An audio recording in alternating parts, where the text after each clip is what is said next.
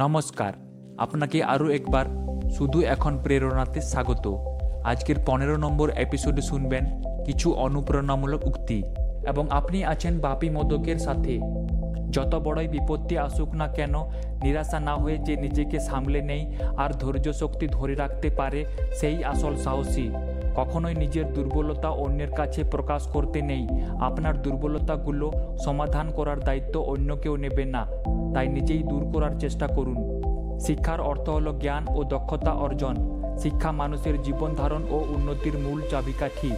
তাই নতুন নতুন জিনিস শিখতে বা নতুন কিছু জানতে আগ্রহী হওয়া উচিত। নিজের চিন্তাধারায় আর ব্যবহারে ইতিবাচক পরিবর্তন আসার জন্যই ব্যক্তি প্রসিদ্ধ হয়।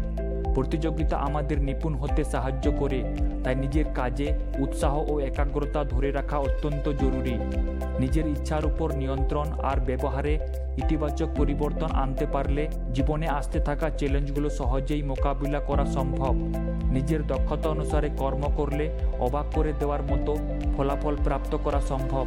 যদি নিজের সুবিধা অনুসারে কোনো ব্যক্তি আপনাকে স্মরণ করে, তবে সেই ব্যক্তিকে দূরদর্শিতা দেখিয়ে না বলার চেষ্টা করা উচিত। যে কাজটি করে আপনি খুশি পান না। সাফল্যের আনন্দ ওঠানো যেমন জরুরি, ব্যর্থতা থেকে শিক্ষা নিয়ে দক্ষ হওয়া ততটাই জরুরি। সাফল্যের সঙ্গে ব্যর্থতার দায়ও নিতে হবে। তবেই সাফল্য আপনার থেকে দূরে থাকবে না। যখন অন্যজন কথা বলছে, তখন ধৈর্য সহকারে শোনা উচিত। কিন্তু যখন আপনার কিছু বলার থাকবে, তখন উপযুক্ত সময়ে বলুন।